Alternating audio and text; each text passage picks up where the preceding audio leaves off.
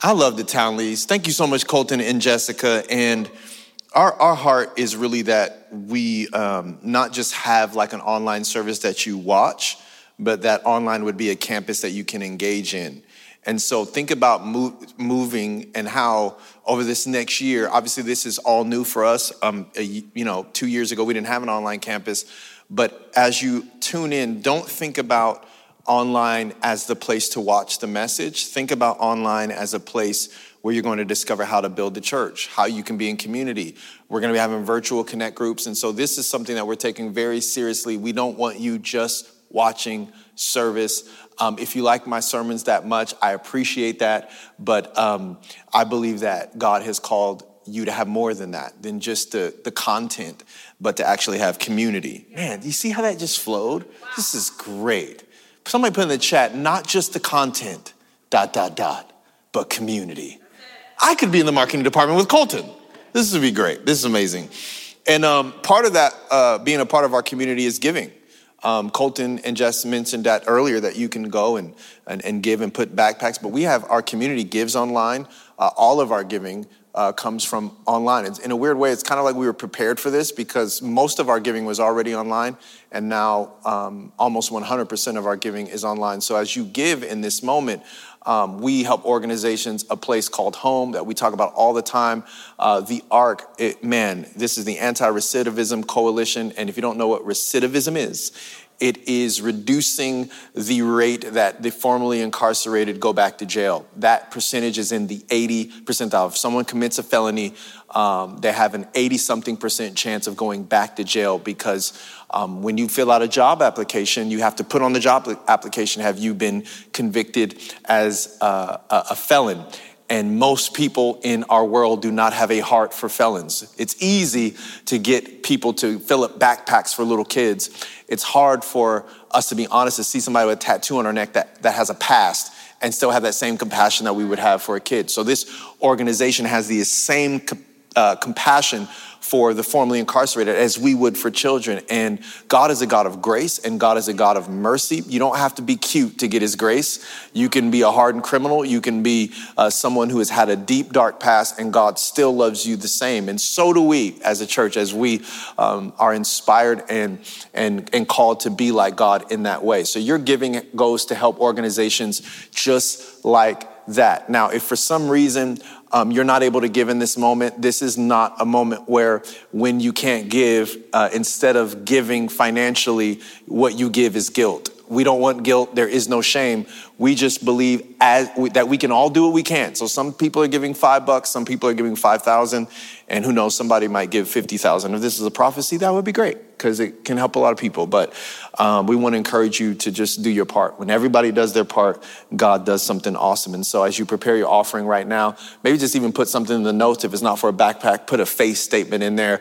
Uh, we love to see that as your giving comes in. So I'm going to pray for the offering and then get into week four of battles and blessings. Father, we thank you for your word. We thank you for your grace. We thank you for your goodness, God. May we be reminded today of how awesome you are. Perfect way to say amen. In Jesus' name, amen. May we be reminded today of how awesome you are. Shout out to Pastor Nelson Luna, everybody. Give it up for Pastor Nelson, the seven people that are in the room. All of you online, put some hand claps in the chat for Pastor Nelson, his sermon on battles and blessings. I mean, I was uh, listening uh, today. I was on a road trip with my kids, and we made it through about 20 minutes in the message before the song Billie Jean um, took over Nelson's messages. And if you've been on a road trip with kids, uh, music keeps everyone alive.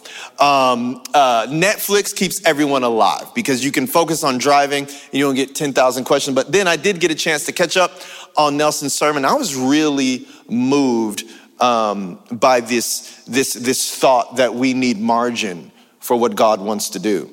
And I think that so many times we don't, um, we don't think about that. And I just really want you, if you didn't get a chance to watch um, Nelson's message from last week, um, it is powerful and it really will help you process what I'm about to tell you today because I don't know, if, well, I know for a fact we're not going to go through every book in Joshua, but We've gone one through four so far, and I'm going to talk about Joshua 4. And as I was praying about this today, I just kept reminding myself on how this journey into the promised land started. And, and even though I brought this up, before I get into Joshua chapter 4, I just want to think about that this journey into the promised land for ultimately millions of God's people begin with the simple sentence that Moses, my servant, is dead. I mean, I'm on Joshua chapter 4. I'm not on Joshua chapter 1 where it says that. So I know you said, Pastor Julian, this is week 4. You're supposed to be talking about Joshua chapter 4. Why are you bringing up Joshua chapter 1? Let me just give you a tip about interpreting scripture. Scripture helps you interpret scripture. So when you are looking at another scripture to help you interpret this scripture, then you can interpret this scripture even better by looking at another scripture. And so I keep looking at Moses, my servant is dead. Moses, my servant, is dead. That is the worst thing that could ever happen to Israel. Moses, my servant, is dead. It's the worst thing that could happen. This is their anointed leader. Should I die in a tragic boating accident? I always use that example because that's one way I will never go. I'm not the person that puts a sailboat in the middle of the, middle of the Atlantic Ocean, but let's just say I was a sailor. Should I die in a tragic boating accident? That's pretty bad for our church, wouldn't you say? I mean, somebody put in the chat, well, not after Pastor Nelson's message last week. It's not. That guy can preach. Hate to see you go, Pastor Julian. One time, uh, me and Nelson have a history of him preaching. One time we were in Studio 58, which was our um, like junior high ministry. And I mean, I, he was like basically the volunteer leader of it, and I was the pastor of the whole thing. Uh, he was the executive pastor of the junior high ministry. Let's just put it that way. And they just moved on up to executive pastor of the whole church. He preached the message last week. I come in, hot shot youth pastor.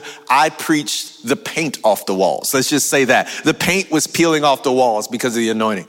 Little kid comes up to me. I think the little kid's coming up to me to tell me how awesome my message is. And he goes, When's Nelson coming back? And that's when I knew uh, that my time was done. So, should I die in a tragic boating accident? That would be a disaster.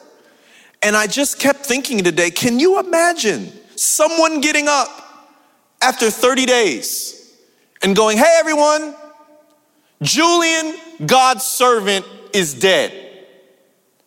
Now you need to have courage and boldness and strength to do what God has called you to do. And I'm being completely like transparent here about my process because a lot of times like sometimes we get up and we just you know this is the revelation i got from scripture. But i like to share with you the process that i think about on how i got the revelation. Because i was thinking about in preparation of this sermon would god have to take me to get people to do something like do i have to die so that people can believe that it's not just me. And I've been wrestling with this a lot in prepping, just this fact that Moses, my servant, is dead. And I'm like, am I willing to die so that someone else would do something? Because guess what? If I wasn't here, I don't think you would let the church close. I don't think if I wasn't here, I think some people would go to church a lot more than once a month because they would intrinsically know that they are needed. And so I want you to write this down before I get in Joshua chapter 4 that the transmission of the promise came from the transition of a person. Write this down. The transmission of the promise came from the transition of a person. So when people are leaving that you think you need, you might be getting ready to go where you want to go. Because promises begin with transition. This person that we think we need, we need this person. Where are they going? I need this job. I need that money. I needed that person. I needed that affirmation. I needed this. I needed that. And I believe you are getting ready to be transported into the promises of God when God shows you that there's something in your life there's someone in your life, there's something you thought that you needed that you didn't need, or you did need them. But now today you don't. Isn't that weird how God works? What I needed yesterday, I don't today. I don't know what I would do if this happened. We always say that. I don't know what I would do if this happened. And then it happens, and then you know what to do. Isn't that weird? I don't know what I would do if I lost my job. Next day, you lose your job. And I felt like God saying, transition is important. And then we get to the place where they transition, and then here we come. We, week two, we're in a prostitute. Like, what is going on? It's almost like the promises of God, they don't make sense. And so now we're on week two. And then we're on week three of, of Nelson's message. And now you're asking us, I thought we were talking about blessings. And now you're asking us to cross a river in flood stage. So let me just follow you, okay? I get it. We're battles and blessings. Pastor Julian, I'm ready for the blessing. Okay, Joshua 1, someone dies. Joshua 2, I have to rely on a prostitute. Joshua 3, I have to cross a river in flood stages. All of this has to do with the promises of God? Now, here's the weird thing about them crossing the river in flood st- stages. And if you're lost, it's because you didn't watch the sermon last week. That's why you're lost. So you might want to pause this, watch the sermon, and then spend four hours in church today online and then come back and like hit play. But they, God asked him to cross the Jordan in flood stages. This is a, a little bit of a prequel to my sermon because I'm processing Joshua 1, Joshua 2, chapter 3. And I'm just letting you in on what I was processing. I was like, well, the last time God, people heard about a flood, they built a boat. There was a boat when there was a flood. Noah built a boat. So they knew what happens in a flood. We build boats, right? Because the flood's coming, we build boats. And, and the Lord told me to tell you that um, before you can get to Joshua chapter 4, are you building a boat because the last time something happened, you, you're doing the same thing that God told you to do last time? The same thing happened. So you didn't pray about it this time. You didn't get in community and ask your, your, your friends for wisdom this time. Because the last time there was a flood, you built a boat. So now you're at Home Depot, banging boards together. Hey guys, there's a flood. And God's saying, No, I need you to step into what you floated through last time. So now you got to put away the floating, the flotation device. And now I'm going to ask you to be so anointed yourself that when you step into something that I used to have to protect you from, the waters part. Moses raised his staff over the waters and they parted. Now he's asking them to step into with the presence of God. And now what parts isn't because of a special gift, it's because of God's presence on the person who is stepping into it. So then now your obstacles get out of the way when you step into it. And then if you read Joshua chapter 3, the Bible says they stood there until all of Israel crossed. Can you imagine waters of waves of rushing water can like collapse in on you any moment? And we're talking about battles and blessings. And the Bible says before they even got to Joshua chapter 4 that they stood in a place that could kill them until it blessed them. They literally stood there, something that could kill them until it blessed them. I just, I just, I'm, I'm just like blown away by these passages of scripture. So then I'm like processing this. I'm like, okay, I'm ready. I'm going to get a good sermon. And then now we get to Joshua chapter four. Okay. And I'm flowing. I'm like, this is going to be fire. Online campus, I'm getting ready to preach. It's going to be back in the junior high days. The paint's going to come off the walls. This sermon is going to be so fire and, and, and I'm gonna read this passage of scripture. All right, we got be strong and courageous. God used a prostitute. Okay, great. The, the, the, the priest anointed with the presence of God because of the Ark of the Covenant stepped in the waters and the waters parted and everybody came across. And then I read the heading of Joshua chapter 4, and it says 12 memorial stones from the Jordan. That's great. Great. So I'm running a track meet last week, and Nelson gets to talk about the waters parting. Nelson gets to talk about margin. Nelson gets to talk about the word in the work. Nelson gets to talk about, and you want me to talk about 12 rocks. Great. Great. Week four, I'm to talk to you this week about 12 rocks. Seems like the story can get boring because I have to figure out how to get you to understand why God would have them do something so boring after something so exciting. You just crossed the Jordan. Everybody has have like, like some high five. Like this would have been the moment Jesus should have turned water into wine. Like imagine if he whole, turned the whole Jordan into wine. That would be fire. But no, he, he asked them to do something crazy. It says, when all the nation had finished passing over the Jordan, the Lord said to Joshua, take 12 men from the people, from each tribe a man and command them, saying, Take 12 stones from here, out of the midst of the Jordan, from the very place where the priest's feet stood firmly. Now, watch this. He's saying, I want you to look at the spot where the priests put their feet, and I want you to find a rock. I want you to grab a rock from where they put their feet. And he says, and bring them over with you and lay them down in the place where you lodge tonight. Uh, stay the night. Uh, yeah. And then Joshua called the 12 men from the people of Israel, whom he had appointed, a man from each tribe. And Joshua said to them, Pass on before the ark uh, of the Lord your God into the midst of the Jordan, and take upon each of you a, a stone upon his shoulder, according to the number of the tribes of the people of Israel. Now, watch this millions of people crossed the Jordan and then now they're dealing with community leaders. It would literally be like after this great move of God, God saying, Hey, I want you to call the Connect Group leaders and I want you to get them to, to do something, like together in their tribes and their family. And like, what do you mean? We don't have any tribes, we don't have any family. We just all come to listen to Pastor Julian preach. And that's where the miracle would stop if that's what everybody was there to do. But it wasn't just millions of people, it was millions of people in family units in deep intimacy with each other. Our, our vision is, is, is to have intimacy with God and each other. That's what part of our vision is about. And they had that, and so God could keep the miracle going. And it says, um, each of you put a stone upon his shoulder, according to the number of tribes of the people of Israel, that this may be a sign among you when your children ask in, t- in time to come, What do these stones mean to you? Then you shall tell them that the waters of the Jordan were cut off before the ark of the covenant of the Lord. When it passed over the Jordan, the waters of the Jordan were cut off. Wait a minute.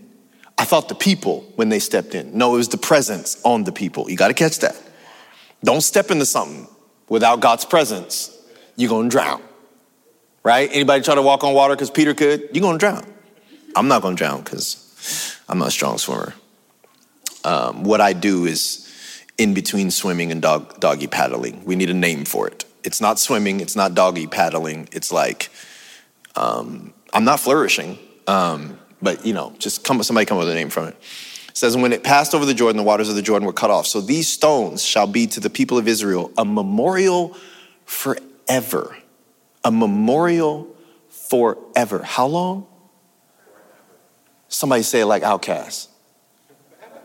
Come on, Pastor Nelson. Come on, Sylvia. Oh my gosh, that made me so happy. Our worship leader quoting OutKast lyrics. Um, forever.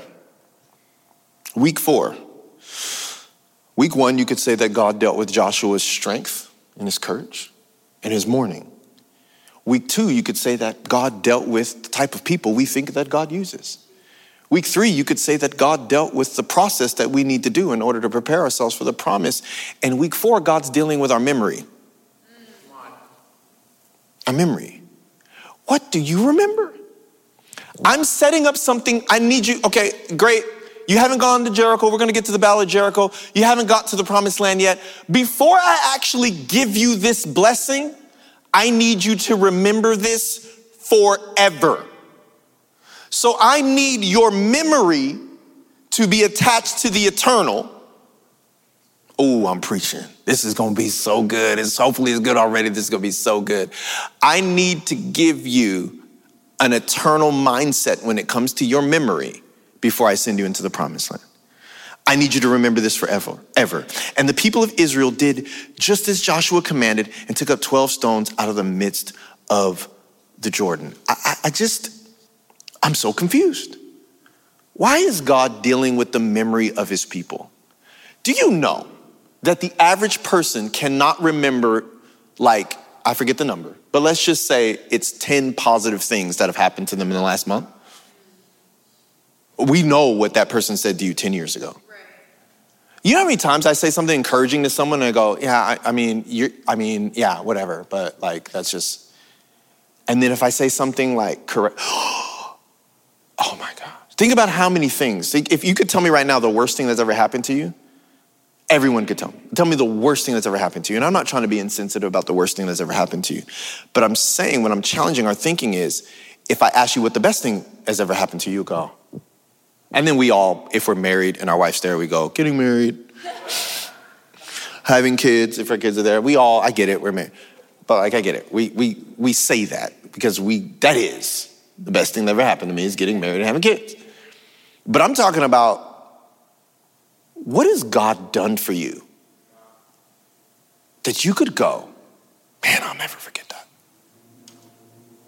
And as I was preparing this message, the Lord was showing me you have forgotten so much that I've done for you because you didn't set up stones of remembrance that when you are trying to convince yourself that God is going to do this thing, you can look back at the proverbial stones of what God did.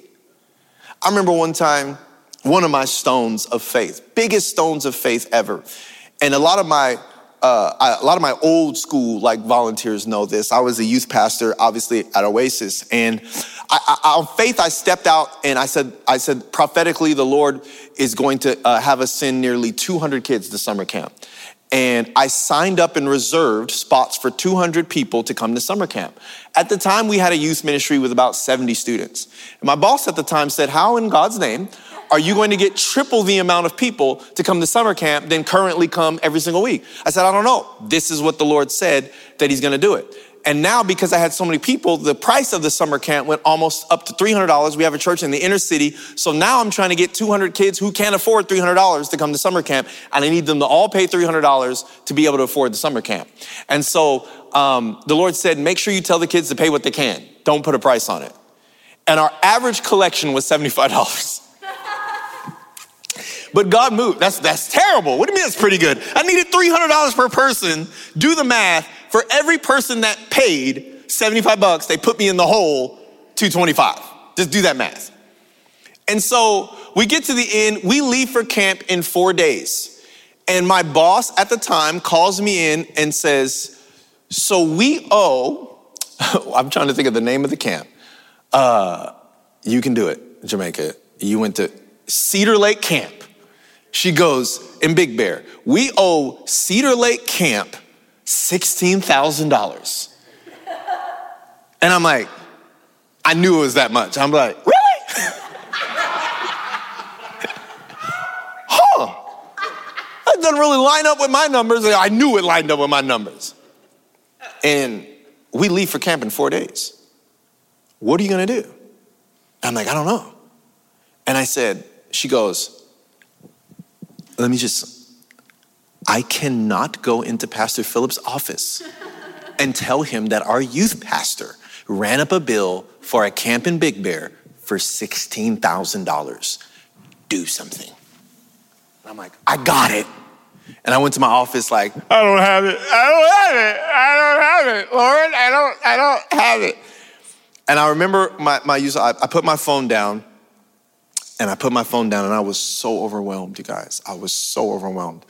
And I wish I could go back and tell that person who was so overwhelmed, it's gonna get worse. Have no encouragement for you.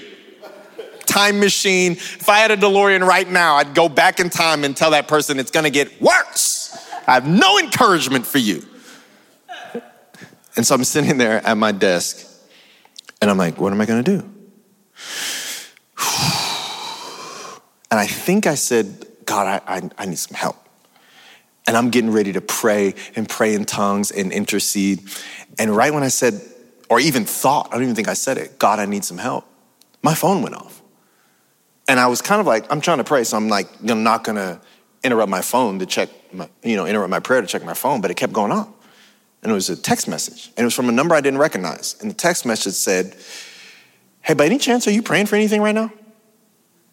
I'm like, did Jesus get Verizon? Because I am, yes, whoever this stranger is. I just so happen to be praying for $16,000 to come in for the youth, and I'm overwhelmed. Whoever you are, you've encouraged me.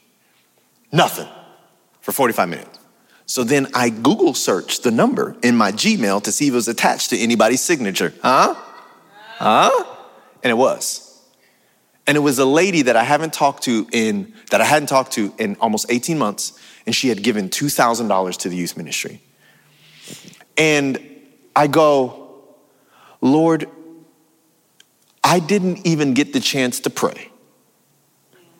And you had someone text me who might have the means to help me. I just know you're with me. I get a text back in about 30 more minutes, or I get a phone call. I pick up the phone, and it's the lady. Hey, Julian. Hey, how are you? Good. Be doing a lot better if you wire us another $2,000. No, I didn't say that. But I'm like, I'm good. I say, I was in the grocery store,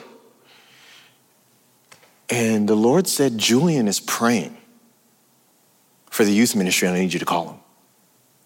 And so when I text you, I text you to see if it was true because literally the Lord said, Julian is praying, call him.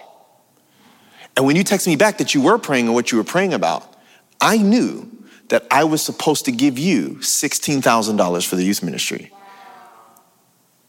And she wired 16 grand to the youth ministry within 24 hours of me sitting in my boss office. And I ran into my boss's office and I'm like, we got the 16,000. Can you imagine how good it felt? We got the 16,000. Yes, yes, we were high fiving. I was chest bumping. Ah, yes, 16,000, 16. We rich, we rich. Everybody and their mama's going to camp. You want to bring your mama to camp? Bring your mama to camp. You can bring your grandma. We going up to age limit. You don't even have to be a youth. You be old lady and you coming to Cedar Lake.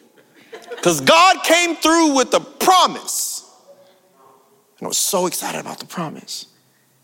And then I went back to my office, so excited about the promise. And I remembered what she said to me. She said to me, Julian is praying. I said, wait a minute. I'm really excited about this 16,000. But the Lord said my name to a stranger.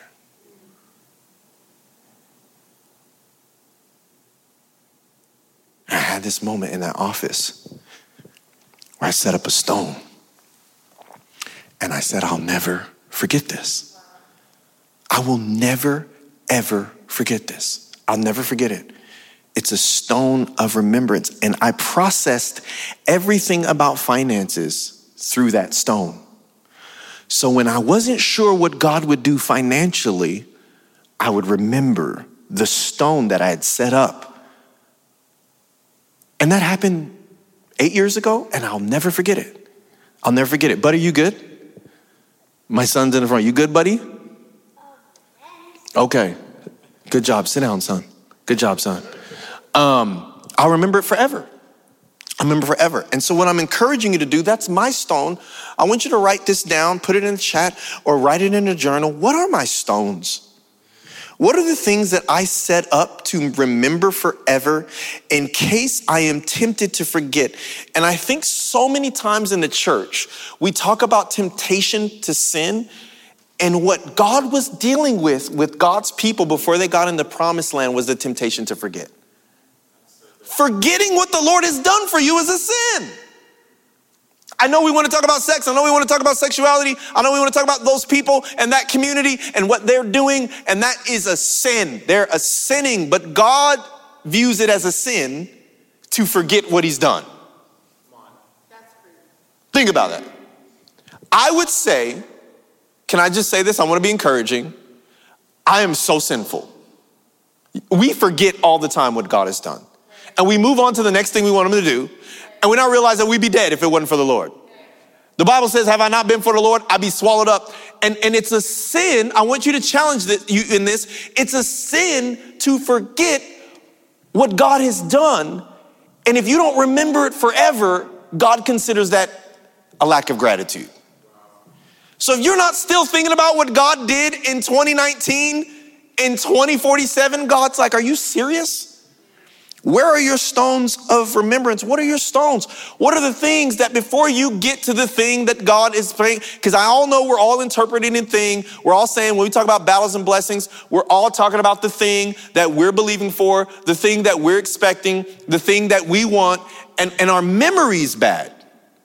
And we don't remember what the Lord has done. And He's saying, I want you to remember this forever. I want to read to you Deuteronomy 4, chapter 9, that says this Only take care and keep your soul diligently, lest you forget the things your eyes have seen.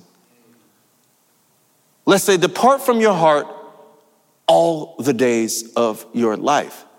Make them known to your children and your children's children.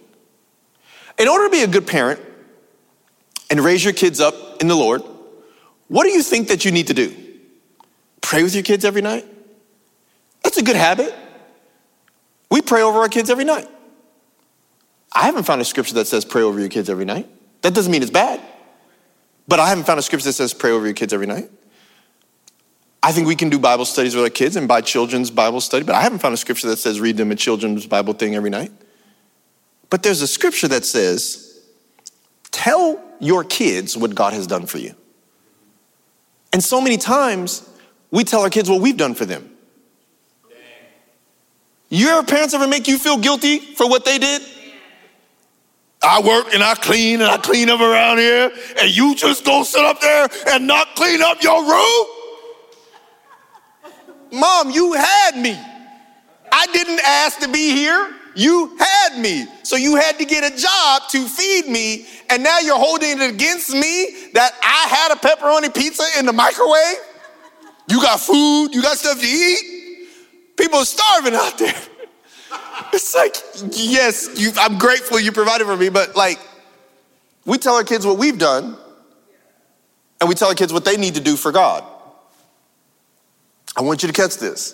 If you're not careful, we share with our kids what we've done, and then we tell our kids what they should be doing for God.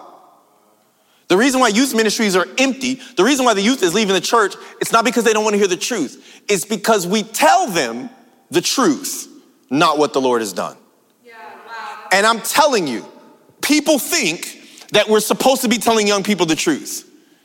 These churches need to be telling young people the truth. Deuteronomy 11, read it for yourself, says, that God gave his commandments, his decrees, and regulation to the adults.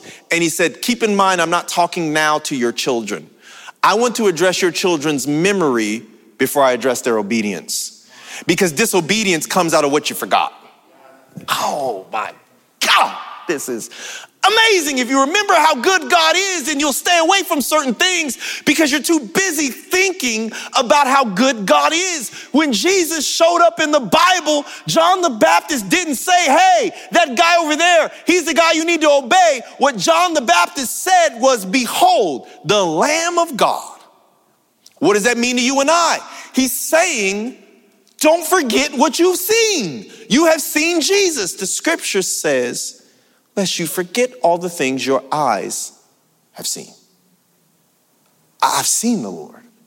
I've seen the Lord move in my life. This is a story I've never shared from this platform. In 2018, I felt like the Lord told me to go to the White House and visit President Trump. And I said, The devil is a lie. I'm not about to have my whole church mad at me. You liberals. I'm not getting all them emails. I didn't want to go. I'm not going. So I get the invite when I'm on my way to DC for something else to see Ben and Yas Carter. They're amazing. And I get the invite to go to the White House. I'm driving past the White House and I'm supposed to be in there. I'm not going because I don't want people to get mad at me. I didn't want, I care too much about what people thought and too little about what God thought. And so I didn't do something that God told me to do because I didn't want people to be mad. And so I said, no, I'm not going. The meeting was on a Wednesday. These two business people called me that I've met one time. Once. I met them in church. And they told me that God was going to take me places and I needed to say yes. So this couple I have a standing invite to the White House. I'm not going. You ain't about to give me, nope. You're not about to put me on the news and nope, I'm not doing it. And so this couple says, hey, we're headed back to the East Coast and um, we really need to have dinner with you. It, it's the Lord. Like, and these people are really prophetic and like, we have a prophecy for you. And I'm like, oh man. At first I was like, you know how prophets are. They're gonna dump sand in my hand. This is sand from the shores of Israel. And it, jeez, man, wasted my night and like sand is falling through my hands. And I'm like, you know, pretending to cry and like, it's just a weirdo. but these people are not that. It's a Monday. it's so true. That's, she's laughing because it's happened to her so many times. It's a Monday. The meeting is Wednesday and I haven't booked my flight. It's a Monday. And they, the man puts a box across the table. I don't know who you are, what's going on with you, but the Lord told me to give you this. And I opened the box, and it was a presidential Rolex. And I said, What is this for? You tell me. And I was like, I've been invited to the White House. That's why. This watch is to let you know that you were supposed to say yes to that. Stone of remembrance. I'll never forget it and I can't, and you've never seen me with it, it, is because I don't want you to think that I bought it. but it's like locked away in a safe because I can't wear it because you'll think that I bought it. And you're like, how much money is Pastor Julian making rolling up in here with a presidential Rolex? But the Lord gave it to me not to show it off, He gave it to me as a stone. My goodness gracious! Ah, this is really good preaching. It's a stone. In some of my worst days, I've gone to coffee in that watch, and it's not a watch, it's a stone. God, I will do what you asked me to do. God wasted tens of thousands of dollars to let me know that He was with me. And so I answered every email and had every coffee meeting, and I never told the people who were mad at me about the watch. Because God's saying, you got to be able to take the heat if you want the watch.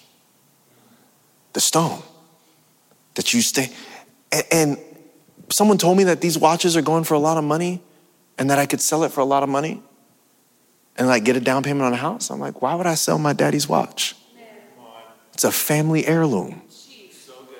Man.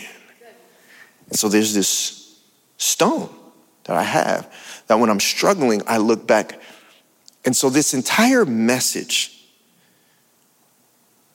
is that when you retrace your steps to what the Lord has done, when there's no stones, you can't retrace your steps. And when you can't retrace, retrace your steps, you get discouraged about where you're going when you forget where you've come from. He's saying, I have to deal with your memory. Unholy memories create unholy destinies. Meaning, when you're always remembering something bad, you're never headed towards something good. There's a spirit of negativity in the body of Christ.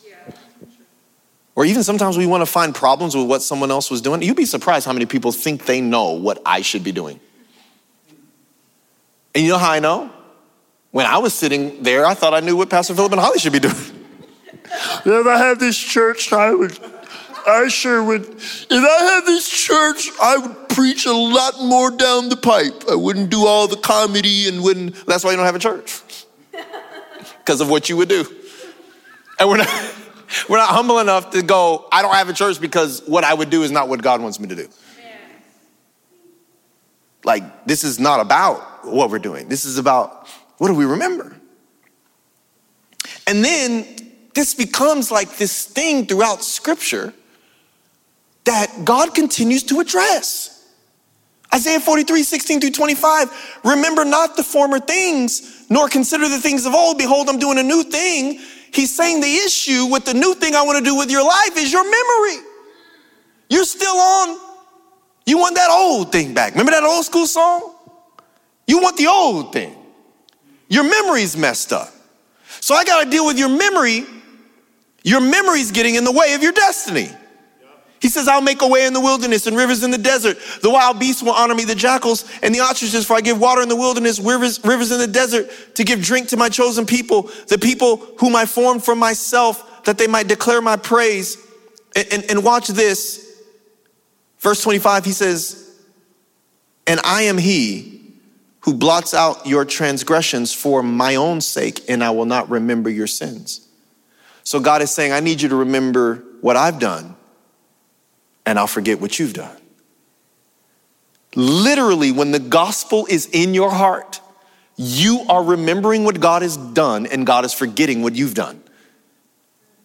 It doesn't say He just forgives it, He says He forgets it. You know, we say, uh, people say all the time, I know when someone hasn't forgiven someone because they go, I forgive, but I will never forget. You haven't forgiven. You haven't forgiven. You, you haven't forgiven until forgiveness in the spirit is Will Smith shows up like in the Men in Black movie and lights that thing, that pin, and it's gone. That's true forgiveness. It's as if you never did it. And that doesn't mean that you, you go back to them and it's talk. See, because forgiveness is not restoration. And so many of us keep bitterness in our heart because when we're bitter, we don't go back. But when we're free, we go back. And so we keep the bitterness as a motivation to keep from going back. So I'm not talking about reconciliation, I'm talking about forgiveness. And it says that here's what God's dealing with. And Isaiah, he's prophesying the promise of Jesus, and he's dealing with their memory. And in the book of Joshua, he's prophesying the promised land, and he's dealing with their memory. What do you think about and remember? Can I just encourage someone? It's been 20 years since that person did that to you. And I get it.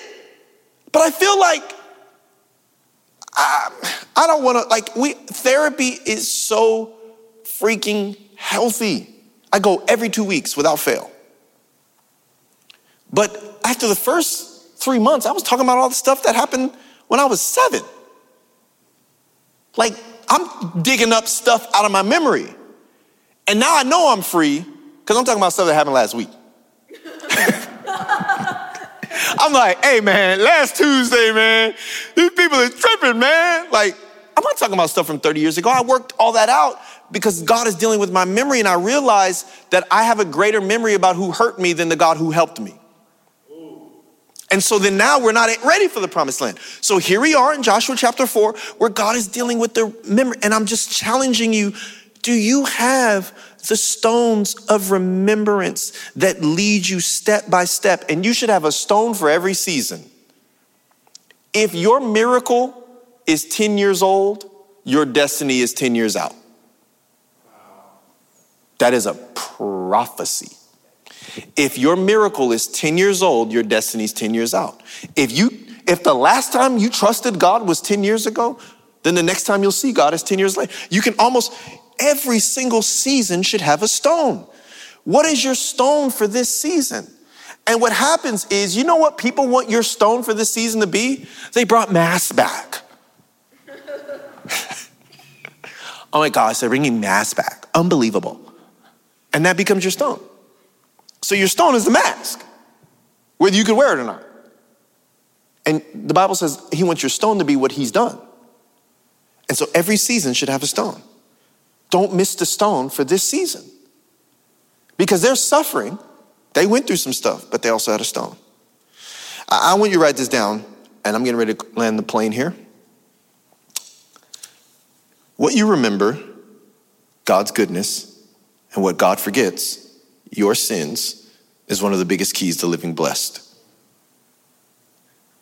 And I think that we have this vision to be intimate with God and each other, but sometimes our memory destroys our intimacy because we're so busy remembering something that somebody did instead of remembering what the Lord has done that it destroys our intimacy because of our memory. We keep reliving things over and over and over again. Isaiah 49, verses 14 through 16. And this passage of scripture is 1000% preparing them for the promise. Verse 14 says, but, but Zion said, The Lord has forsaken me, my Lord has forgotten me. Can a woman forget her nursing child? That she should have no compassion on the son of her womb? Even these may forget, yet I will not forget you. Behold, I have engraved you on the palms of my hands. You know how many times we've said, God's hand is on the city? of Los Angeles. How many times I've heard that? God's hand is on America. God's hand is on. But when God, God got a big old hand, extra, extra, extra large golfing glove. If God golfed, his glove is big, got big old hand. He needs big golf grips for his nine iron. Using golf language, I'm trying to connect with the golfers. God's hand is on this nation. And pretend my hand is bigger. I have a small hand, so it's a bad analogy, but God's hand is on this nation. We often say things like that. God's hand is on this city. We're here to reach the, the city of Los Angeles. God's hand is on this nation, the nation, the nation. And we make it about the city and we make it about the nation. But He said, I have engraved you on the palms of my hands. So God's hand is on the nation. It literally says that Jamaica and Nelson and Grace and Sylvia and Miguel and Natasha and everybody in this room that I don't have time to say all of their names is tattooed on his hand. So when we make it about the nation and not about the individual, we develop an idol. So when we say God's hand is on a nation, we should be looking up to see our name. And what messes you up in the promised land is when I was more excited about the $16,000 and God has my name in his heart. And you can never forget that. He says, These people could forget.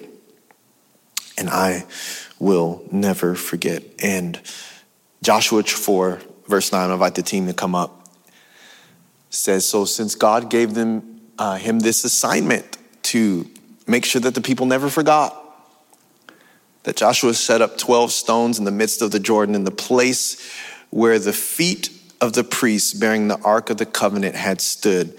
And I want to encourage you about something about the stones. He had Joshua put the stones where the priest's feet had gone. The stones went where the feet went.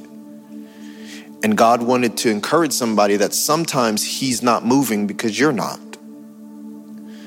And the stones of remembrance are as you step into what God wants you to do, He gives you a story that calls for a stone. And it's really hard to follow God when you are trying to get God to do something that's way out there. And you're trying to believe for God to be way out there, that one day this is going to happen, way out there. And when you step, you get a story that creates a stone. When you step, you get a story that creates a stone. And so the enemy wants to paralyze you with fear and indecision so you don't take a step, so you don't get a story and you don't get a stone. And when you're not stepping and we have no story and no stones, you eventually end up not trusting God, not because you're a bad Christian, but you didn't take a step, you didn't get a story, you don't have a stone. You didn't get a step, you didn't get a story, you don't have a stone. And it's the step, the story, and the stone that gives you the faith to believe. I don't have more faith than you. I just take steps until I get a story, and then I have a stone, and then I take another step because I knew it the last time I took a step, it gave me a story. And I look back and see the stone. And this is what this message is about. And my title is at the end The Step, the Story, and the Stone. And I am challenging all of us, and I'm looking around, even everybody up here, everybody watching online. The reason why you don't have the story is because you won't take the step. And without the step, the story, and the stone, you don't have it within your humanity to trust God like that. That's why He gives you these stones. So along the way, you can look back and go, Ooh, this step right here is no joke. But the last time I took a step, I had a story. And the stone helps me remember the story. And the Bible says not to share the steps with people this is what you need to do, especially with young people, to share the stories. I feel like God's saying, you gotta, you're gonna have a story to tell. You're gonna have a story to tell. The step, the story, and the stone. Father, we thank you so much. There are people under the sound of my voice that are taking a step right now, and they can't see clearly, they can't see the whole path. But as they take this step, you're gonna give them a faith story.